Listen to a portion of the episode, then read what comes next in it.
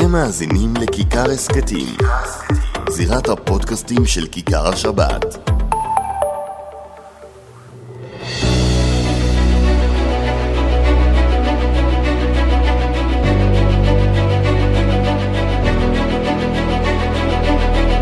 שלום לכם, אנחנו עם עוד אה, פודקאסט הצפת, אבי וידרמן יתקן עוד רגע, הזירה מבית כיכר אתה השבת. עושה כבר את העבודה שלי, חבל. שלום אדוני. אה, יודע, ערב טוב. פה איזה חוט שמציק לי. אה, שאלה יהיו הדברים שיציקו לך, כן. אתה אומר, אתה אומר בקו בצפון שאתה נמצא בו, הרבה יותר מציק. אה, כך מספרים. אני רואה שגם אתה הגעת עם שפם, לקח לך 50 יום אבל זה קרה בסוף. תשמע, זה נראה לי סימן היכר של התקופה, לא? זאת אומרת שאני גם צריך לחשוב על זה? אני יודע, אתה כמה אתה מרגיש שאתה לוחם? או-הו, או-הו. כל. אחד במלחמה שלו. אה, תשמע, אתה מרשה לי רגע לפתוח בפרגון? לא. טוב, אה, אז כשת- כש- כשתרשה... לא, אין אישור. אני אומר לפני הפרגון שלך, אה, אשתי אמרה לי השבוע שהיא הבחינה בזה שאני יותר מדי מכור לסרטונים של אנשי מילואים שחוזרים הביתה. שנפגשים עם ההורים בהפתעה, נפגשים עם הילדים בבתי ספר, בגנים. ואמרתי לה שהיא צודקת. וניסיתי להבין עם עצמי מה גרם לי להיות מכור. ואני חושב שזה האירוע שאני מדבר עליו בחמישים ימים האחרונים, שבציבור החרדי נפל האסימון מה הצד השני רוצה ממנו. עדיין מאמינים בערך לימוד התורה, איש לא חושב שמי שלומד תורה צריך לעזוב את היכל הישיבה וללכת לצבא. כן מאמינים שמי שלא לומד צריך ללכת לצבא. אבל ההבנה, מה, אני, אני לא אוהב את המושג הצד השני, אבל ההבנה שיש פה ציבור גדול, שאנחנו אוהבים, מעריצים, מכבדים, מתפללים לשלומו, שעזב את הבית, ו-40, 50, 30, כל אחד מספר הימים, של עשרות ימים, לא ראה את האישה, לא ראה את הילדים, ילדים שלא ראו את ההורים. עכשיו שוב, אני מכיר בערך לימוד התורה, ואני חושב שערך לימוד התורה הוא הערך הכי חשוב במדינת ישראל, אבל בסוף, בנקודה הזו, אני לפחות, כמה שחשבתי שאני מבין את הוויכוחים שלי איתך, אבי, בשנה האחרונה, חושב שהבנתי אותך הרבה יותר אחרי הסרטונים של החודש, של השבוע האחרון. אתה יודע משהו, אני, עוד לפני שנדבר על לימוד תורה, ואני ארצה להגיד על זה מילה, זה לומר משהו על, על הסיפור שאפילו החמישים או השלושים או ארבעים יום, זה לא החלק הקשה. אתה יודע מה הכי קשה עכשיו? שאין לנו מושג מתי זה נגמר.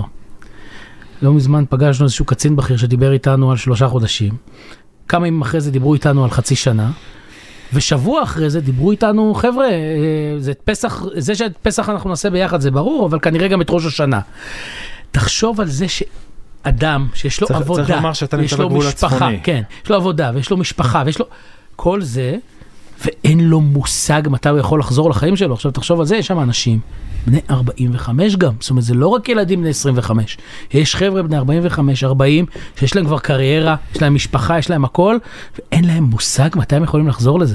זה אירוע שהוא קשה מאוד לתאר נכון, אותו, שוב, קשה מאוד לתאר אותו. אמרתי את זה, לא תכננתי להגיד את זה בפתיח של הדברים. זה לא היה רשום לי לומר את זה בפתח הפודקאסט ההצפת שלנו, ואני שוב אומר את זה, גם כדי אלו שאולי לא יבינו אותי נכון או לא יבינו.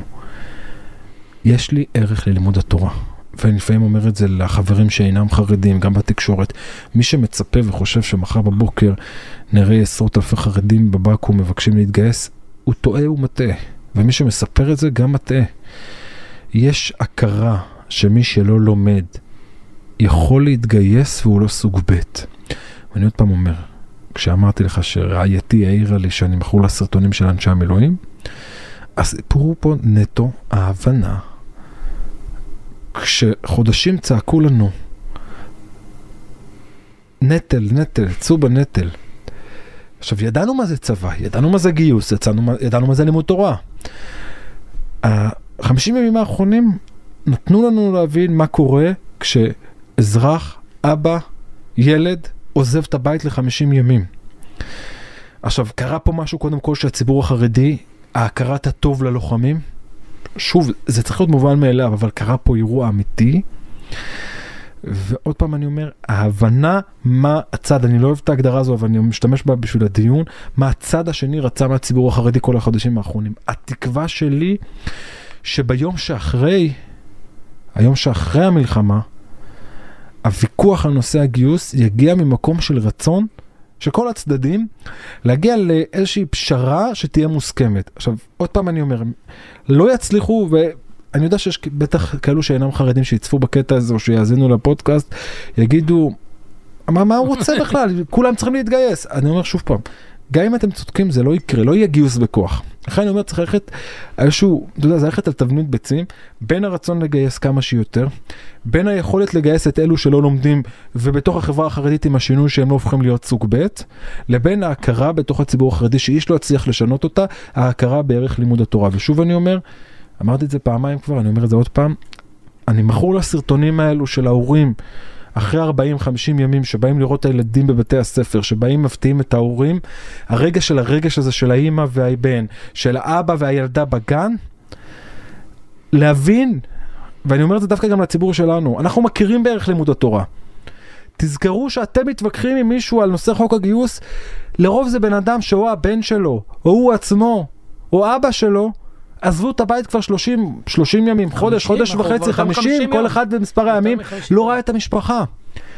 תגיעו ממקום אחר, ואני אומר את זה לכל הצדדים, תגיעו לדיון ביום שאחרי, ממקום אני... אחר, ממקום של הכלה, ממקום של הידברות. אני יכול להגיד לך יותר מזה, בעיניי זה גם יכול להיות סוף הוויכוח.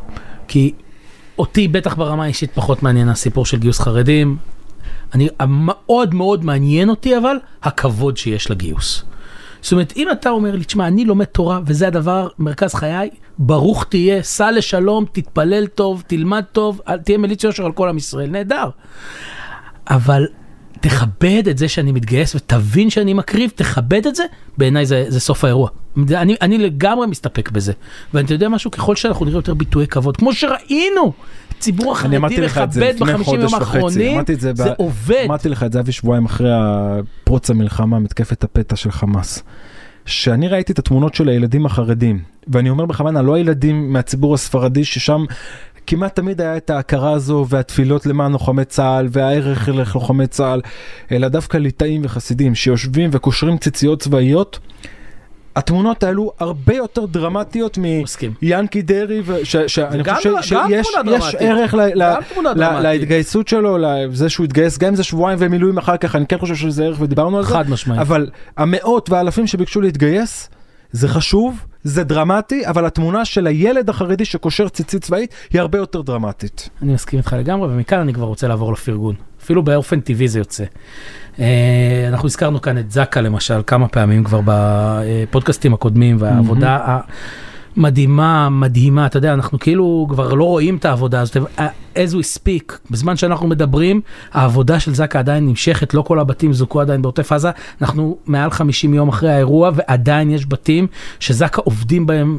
אנחנו לא ניכנס לפרטים מה הם עושים שם, אבל זה באמת דברים מזעזעים, ואנשים שעושים את זה הם פשוט אנשים מדהימים בעיניי. ובכלל, הציבור החרדי שהתגייס לא, לאירוע הזה הוא מדהים, וכחלק מהסיפור הזה, וזה, בגלל זה אני רוצה לפרגן מאוד מאוד, לא רק לציבור החרדי, אלא גם אה, חבר הכנסת אליהו ברוכי מדגל התורה, אה, שראה את ההקרבה המדהימה אה, של זקה, הגיש הצעת חוק. לתת, את, שלא יוכלו לפגוע במתנדבי זק"א בימי החופש ולא יוכלו לפטר אותם, בדומה לכוחות ביטחון. ולא על זה אני רוצה לפרגן, זה ברור מאליו, וחבר הכנסת ברוכי בכלל עושה עבודה אה, מעצימה ונהדרת בעיניי, אבל היה, היה מה שהדהים אותי לראות זה את ההתגייסות של חברי הכנסת של יש עתיד לחתום על הצעת החוק הזאת. אתה יודע, יצא לי קצת אה, לדבר איתם ולבדוק, וזה נעשה ב, בלב שלם, ואתה יודע משהו? זה נותן לי קצת תקווה ליום שאחרי המלחמה הזאת, הצעות חוק אה, של יש עתיד ודגל התורה יחד, אולי יש משהו טוב שמאיים עלינו. כן, אבל הכל התפוצץ לנו עם הדיון על התקציב. אה, אנחנו, בוא נחזיק אצבעות שנעבור גם את זה. נעבור גם את זה. עכשיו, אתה יודע מה? אני לא רוצה לדבר על התקציב ועל הדיון, אה, אה, כאילו לרדת לרזולוציות. אני רוצה לדבר על זה מלמעלה. ופגשתי היום את שר האוצר, פגשתי גם חברים מיש עתיד, חברים מכחול לבן, חברים מש"ס, מיהדות התורה. הרבה חברים. אתה יודע מה, אני לא אקרא להם חברים, נקרא להם מקורות, נקרא להם שרים, נקרא להם חברי. כנסת, קולגות, כי אין חברים בפוליטיקה ולא בעיתונות. אני יכול לספור את מספר החברים שלי, למנות אותם על כף יד בתקשורת ובפוליטיקה הישראלית, סתם. אבל יש דיון אחד, אבי, שאני מוכן לדון עליו. שהוא באמת דיון אמיתי גם. האם, כשאנחנו מדברים על אופק חדש והתקציב לחינוך החרדי, האם יש פיקוח מספיק? האם יש מבחני מיצב? האם הם עומדים בתנאים? האם מגיע להם? הם אולי הם לא צריכים את כל זה, יש כאלו שיגידו מה לך... אתה לא מוכן? לא, אני אומר... זה כל- נשמע כאילו אתה... לא, לא, כל זה, אני, אני גם מקבל את הטענה שאם אתם רוצים תקציב כמו התקציב הממלכתי, תעמדו בתנאים ובמבחנים של התקציב הממלכתי. ש"ס, בבני יוסף אומרים לך אנחנו לומדים בהכל, בחינוך העצמאי מגמגמים. אני לא מסכים שהדיון הזה הופך להיות דיון על תקציב מלחמה. אין שום קשר בין תקציב החינוך החרדי לתקציב המלחמה. זו דמגוגיה, זה ניסיון להשחיר את הציבור החרדי לפחות בעיניי. שוב אני אומר, יש טענות צדקות, אלו טענות שדנו בהן גם ערב הקמת הממשלה, ערב אישור התקציב, לאחר אישור התקציב, זה לא קשור למלחמה. אבי, זה לא קשור למלחמה. אז אני... יש דיון אמיתי, כמה צריך להשקיע בחינוך החרדי, מתי צריך להשקיע. אם אתה רוצה לדבר איתי תקציב מלחמה, אתה יודע כמה תקציבים אני יכול להגיד לך שצריך לקצץ עכשיו שלא קשורים לחינוך חרדי? למה צריך תרבות יגידו לך עכשיו? הפוסל במומו- סתם כדוגמה. הפוסל במומו פוסל כי הטענה שלך היא גם מאוד דמגוגית, למה? כי מי שבחר להפוך את זה לתקציב קואליציוני, כלומר הוא בחר לא לשים את זה בבסיס התקציב. אז בוא למה- אני אתן לך למה תשובה. לא שמו יופי, את זה? הנה, אני אענה לך תשובה. בבקשה, זו ממשלת ימין ימין על מלא, אז ממשלת בוא אני אענה חרדים. לך תשובה. שימו את זה בבסיס התקציב. ולא תהיה בעיה. זו הייתה הטענה שלי כנגד הסיעות החרדיות. למה דאגתם לשים את זה תמיד בכספים קואליציוני. קואליציוניים? וביממה האחרונה, אנחנו מקליטים עכשיו יום שני בערב, נפגשתי עם שר בש"ס שמכיר את הנושא, והוא המציא לי, הביא לי את המסמך של פרוטוקול ישיבת הממשלה שאישרה את התקציב.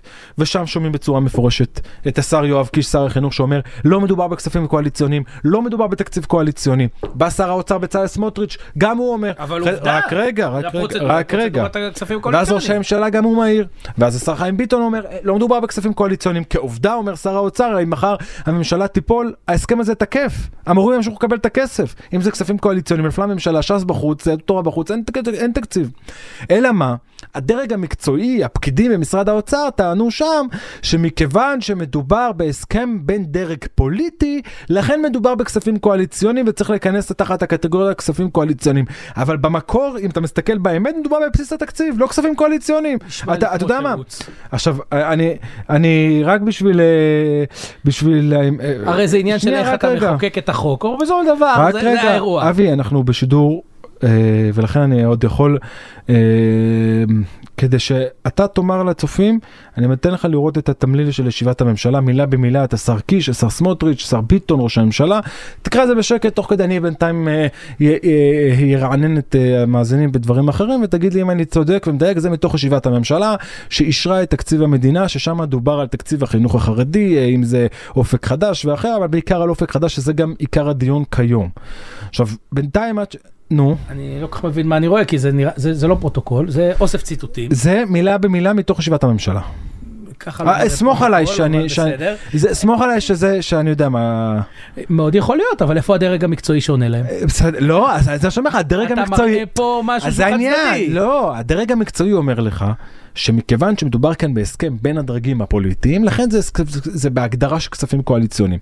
ואני עוד פעם שואל אותך, כספים קואליציוניים עכשיו מחליט אריה דרעי לחלק אה, תלושי, אגב, רק שנייה, תלושי, רגע, רגע, שאין אם, אם מדובר, אם ל- מדובר בתלושי מזון, נו, דרעי פרש מהממשלה, אין ש"ס בקואליציה, הלכנו לבחירות, ימשיכו תלושי המזון? לא, כי אין כספים קואליציוניים שהלכו לנושא הזה, נכון? נכון. פה באירוע הזה יש הסכמים, החינוך החרדי ימשיך לקבל את הכסף גם בלי הכספים הקואליציוניים של ש"ס. זה נכנס, זה, זה בשביל העובדות רק אני רציתי לדייק. טוב, נגיד, אני לא מקבל את מה שאתה אומר, אבל בסדר, אנחנו נשאר חלוקים בנקודה הזאת, בעיניי זה כספים קואליציוניים. היה ראוי לקיים את הדיון כמו שאתה הצגת אותו בהתחלה, ולקבל את זה בדרך של חקיקה ראשית. אין לי בעיה גם שזה, שהדיון הזה יתקיים היום, אבל בלי הפופוליסטיות של... שכביכול מדובר כאן בשעת מלחמה והכסף הזה זקוק למלחמה. בוא, זה לא האירוע. אה, זה לא האירוע, אבי, אני אגיד לך יותר מזה. איתך, איתך אני מוכן לנהל את הדיון הזה, ויש עוד הרבה עיתונאים ועוד הרבה פוליטיקאים שאני יכול לנהל איתם את הדיון הזה, ואני מדבר על עצמי לא כאיש הכהן, אלא כציבור חרדי. יש לך פוליטיקאים שהם חבורת צבועים, חבורת שקרנים, וסליחה על ההתבטאות, שכל מה שמעסיק אותם זה נטו פוליטיקה. זה אותם פוליטיקאים שמוכנים לתת לך מסמך ריק לחרדים, רק תצטרפו אלינו לקואליציה. זה אותם פוליטיקאים שהסכימו לתת 100 מיליון שקל לחינוך החרדי. רק שנייה, רק שנייה, אבי, זה אותם פוליטיקאים שהסכימו לתת 100 מיליון שקל, לא למוסדות פני יוסף שלומדים שם 100% ליבה, לא לחינוך העצמאי, אלא לפטור ולמוכשר של 55-75, ולא כדי שיצטרפו לקואליציה, לא כדי שיצביעו בעד התקציב, אלא בכדי שימנעו בתקציב המדינה, אז בממשלת בנט-לפיד. אז להם אין זכות דיבור. אז אני- בסדר? אני רק את אומר- הצביעות הזאת תשאירו, ועוד בתקופת מלחמה, נו. אני רק אומר שאפילו גנץ אה, אמר היום בבוקר שהוא התו- הוא הוא הראשון שתומך בחינוך ראוי לחרדים, כולל ההעלאה שסוכמה. ומה שהוא... לא, הוא דיבר על 14 אחוז, ויש שם 40 אחוז, בוא, הוא זה... אומר, זה... זה... זה, זה כמו שסמוטריץ' הוא מספר על 70 זה אחוז לא- של, אה, של כל קיצוץ. הטענה, נו. כל הטענה שזה לא מה שמובא היום לממשלה, זה לא האירוע. ובוא, אנחנו ראינו גם מה מובא היום. בוא, עוד פעם, אגב, על בני גנץ, בניגוד- הדחיפות של אגב, 4 בניגוד- מיליון שקל להנצחת הרב דרוקמן, מסופקני אם זה באמת בסדר, דחוף. אבל זה לא, מסופקני. זה לא הכסף שבאמת יזיז את המלחמה לכאן או זה לכאן. לא, וזה לא, די, נו, וזה לא. אבי. בסוף יש שם זה חצי זה מיליארד כמו- שקל. זה כמו היום באחד השידורים, הציג. לי חצי מיליון שקל, אה, למה זה היה? לקבר של הבבא סאלי להילולה. נו, מה מפריע לכם? מה אתם רוצים? שההילולה תהיה בלי בטיחות? חס ושלום. הרי לא הספיק לכם אסון מירון, הרי חלק מהתקציב הזה שבבא סאלי זה חלק מהמסקנות של מה קרה במירון. ועזוב שאלו שמגיעים להילולה של בבא סאלי, הרבה מהם נמצאים עכשיו ברצועת עזה שאנחנו מקליטים את הפודקאסט לא הזה. אז לבוא. להציג כספים קואליציוניים חצי מיליון שקל לבבא סאלי. אוי אוי אוי אומר ינון מגל ובזה הוא צודק. אתה מצטט את ינון מגל, לא, כי בזה אתם הגזמתם. המשיח כנראה הגיע, תפתח את הדלת, תן לו להיכנס, חבל. אבל בזה הגזמתם. חצי מיליון שקל זה התקציב שישנה את תקציב הביטחון של המלחמה, ועל מה? ישי, על ההיגיון הבטיחות. אומר חצי מיליון. לא, אתה לא תמצא לא. אותי פה חולק עליך, אני ודאי בעד ש... מה זה ודאי? אין שאלה שהכסף הזה צריך להגיע, אבל זה לא הסיפור. הסיפ... אגב, וזה ודאי לא צריך להיות תקציב קואליציוני. זה ודאי צריך להיות בתקציב בסיס של משרד הדתות כל שנה, כי הרי הבבא סאלי לא הולך לשום מקום. וההילולה שלו תימשך עוד שנים רבות, ולכן אין שום סיבה שזה לא יהיה ב... אני משתתף בה כל שנה, שתדע לך. ד' בשבט, בבקשה. אה, אז, אז ודאי, אין, שאלה בא- באירוע הזה, אבל יש, מי בי"ד שבט? י"ד שבט כבר זה גדול עליי. גם אבו חצירה. נו תעזור לי. רבי יצחק אבו חצירה שלוקחים בקבוק ערק וכותבים. אגב, אתמול היה אה, דוד אבוחצירא, אבוחצירא. הסבא. בבקשה, אתה רואה, אני לא כזה. גרוע. זה זה השפם, זה השפם. השפם שהכניס אותך קצת. אני. יכול להגיד לך שאני יודע את זה, אתה יודע איך אני יודע את זה? הגיעו אלינו חברים ועשו הילולה אצלנו בבקשה, בגדוד. הדתה גם בתוך הצבא, ואתם רוצים את החרדים בצבא. ואנחנו נחל. תגיד, לסיום, מה סיום? רק התחלנו, אני. התחממתי. אה רק התחממת? אתם מבינים, אלו הלוחמים שלנו. תגיד, אה, ברצינות, דיברנו בשב- לפני שבועיים על בחירות ביום שאחרי המלחמה. קראתי היום... זה נראה שזה מתקרב בצעדי ענק, לא? היום קראתי את יובל קרני שכותב שבכירים בליכוד מדברים על זה שנתניהו יכריז מעצמו כבר על בחירות. אגב זו הייתה הערכה שלי מהרגע הראשון שנתניהו יכריז על בחירות תוך 90 יום. אבל השאלה כמו שאמרת מתי תסתיים המלחמה וזה אתה צריך לענות לי. תראה, זה אני באמת לא יודע, כמו שאמרתי לך, אמרו לנו להתכונן לשלושה חודשים, שישה חודשים ושנה. להערכתי אה, אין זמן, כי אה, נתניהו מריח את הסוף הפוליטי שלו, אנחנו דיברנו על זה בפודקאסט הקודם, אתה קצת נפנפת אותי, אבל מאז ראית שאני צודק, ובליכוד יש כיסי התנגדות שלא לא היו מעולם. לא היו מעולם, ויש פה אירוע מאוד דרמטי. יותר מזה, יש לו גם כיסי התנגדות בקואליציה. יש לפחות מפלגה אחת שעד עכשיו הייתה בונקר בכיס של נתניהו בכל ששת סבבי הבחירות האחרונים, ומוכנה היום אה, כבר להצטרף לאי אמון הקונסטרוקטיבי למיטב ידיעתי, וזה חתיכת אירוע, וכמו שאני יודע את זה, גם נתניהו יודע את זה, והוא מבין שזמנו הפוליטי הולך ואוזל, ולכן הקדמת הבחירות בעיניי היא בלתי נמנעת. טוב אה, אני מסכים איתך בזה. לא פעם. לא אני מסכים שישראל הולכת לבחירות ביום שאחרי. מה, לא, רק לא, שאני לא, טוען שהיום, שה- אני טוען הפוך, ש- לא. שה- שהבחירות גם יביאו את סוף המלחמה, כי אין ברירה, הוא לא יכול לחכות יותר. כן אה, לא אם עכשיו אנחנו נסיים את הפסקת אש בעוד יומיים שלושה.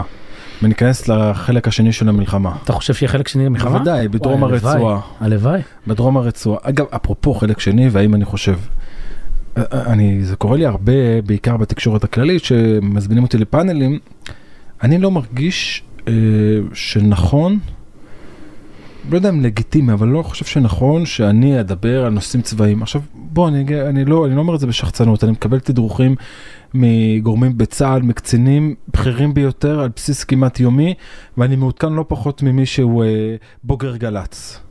ועדיין אני חושב שלא נכון ולא ראוי שעיתונאי חרדי שלא שירת בצבא ודוגל בשיטה של ערך לימוד התורה, יכול לשבת ולהתחיל לפרשן האם צריך להיכנס ולפעמים רואה את עמיתי העיתונאים החרדים ואני קצת אפילו אומר כאילו אתם לא באירוע.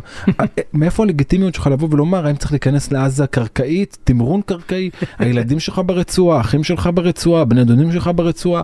אתה יודע מה זה אחריות? אתה יודע מה זה דאגה של אבא? אתה יודע מה זה דאגה של אמא? אתה יודע מה זה דאגה של בת שאתה בא ואומר כנסו באימא שלהם מי אתה.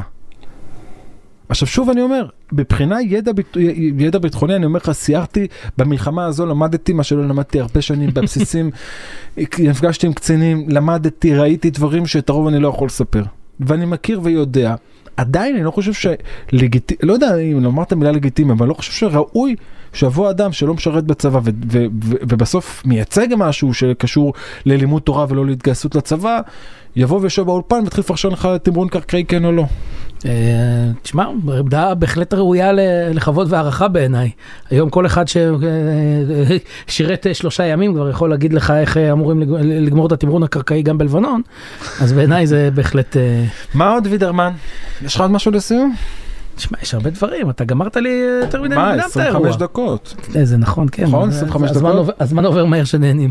זה הייתה הפוגה מאוד אם מאוד מאוד המאזינים נעימה. והצופים היו יודעים מה עלה לי האיחור הזה של רבע שעה להגיע לאולפן, ועכשיו אתה, פתאום יש לך את כל הזמן.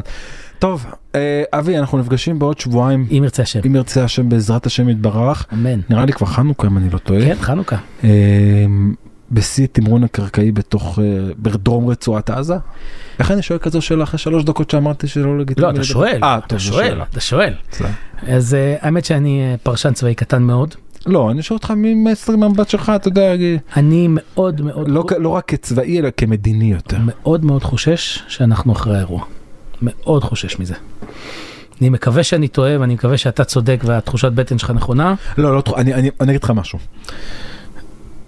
לא ידעתי, אני, אני אומר תמיד, שאנחנו פריבילגיים לשבת באולפן הממוזג ולדבר על עסקת החטופים, האם היא טובה או לא טובה, האם נכון או לא נכון. עכשיו, יש לנו גם את הפריבילגיה גם להתרגש מהתמונות של השחרור, גם לדמוע ולבכות עם המשפחות שיקיריהם נמצאים בתוך הרצועה. ויש לנו גם את הפריבילגיה להגיד ולצעוק מה, מה קורה ביום שאחרי ברצועת עזה והאם הלחימה נעצרת או לא נעצרת ומה ההשלכות לעצירה שכזו. למקבלי ההחלטות בדרג המדיני אין את הפריבילגיה הזו. לא, זה הם צריכים לנתק את הרגש ואת. העצב ולקבל החלטות ואני, ואמר לי אריה דרעי מעולם לא ראיתי בקבינט תקופה כזו של החלטות כל כך קשות וכל כך הרבה החלטות בזמן כל כך קצר. עכשיו אני אגיד לך משהו אחר. אני חושב עם עצמי איך, איך להגיד לך את זה נכון ובטח שאתה יודע בסוף אנחנו בשידור ומוקלטים אז אתה צריך להיזהר. אה, אז אתה מה אני לא אגיד את זה. אני אעבור. איזה. טיזר, איזה טיזר לא, היה לא, פה. לא. גמרת אותי. אני אגיד לך משהו אחר. אתה שואל אותי האם העסקה הזו טובה? אחרי מה שדיברנו הרגש ודאגה וביטחון. איתמר בן גביר היה ברור לכולם שיצביע נגד. גם אם הייתה העסקה הכי טובה, כי בסוף הוא צריך לסמן את עצמו כימין הקיצוני בתוך הקואליציה ולקחת את המנדטים ביום שאחר, כמו שאמרנו ישראל הולכת לבחירות והוא צריך כבר מעכשיו להתחיל, לא יודע אם קמפיין בחירות, אבל... יש לו טיקט. יפה. בצלאל סמוטריץ' הוא לא איש שמאל, הוא גם לא איש מרכז, הוא גם לא ימין מתון, הוא לא ימין מרכז, הוא ימין לא פחות מבן גביר, גם אם הוא לא מקבל את הכותרות של בן אפילו גביר. יותר. וכשהוא מגיע לישיבת הממשלה, כשהוא מודיע אני מתנגד, וכשהוא יוצא זה לא שהוא נמנע, הוא יכל להימנע, אלא הוא מצביע בעד. ולא רק שהוא הצביע בעד, הוא, מסי, הוא, הוא, הוא מגדיר את העסקה הזו והוא מכנה אותה ככה כהישג, כעסקה טובה, נכונה, ושוב את המילה הישג, ומדבר על היום שאחרי, ואחרי זה אנחנו שומעים את הרמטכ"ל ואת ראש הממשלה ואת שר הביטחון, אז כנראה שיש הרבה דברים שאנחנו לא יודעים או לא יכולים לומר בשידור. אבל בוודאי שסמוטריץ' מבין שזו העסקה הטובה ביותר שהיה ניתן להשיג וזו לא עסקה שתעצור אותנו ביום שאחרי לחסל את חמאס לפחות כך נקווה. אני מאוד מאוד מקווה, אני חושש שזה לא המצב, אבל אני מקווה שנתבדה. אה, אברהם וידרמן תודה רבה לך. בבניין כיפה, ציון עם נוחם. השפם הזה, כן. לא יודע, כיפה או כוסית ערק, לא יודע כבר, יאללה. תביא את שניהם. תודה רבה לך אדוני. יאללה, זי גזענות. בהצלחה תחזור לשלום. אמן. לך בשלום תחזור בשלום. אמן.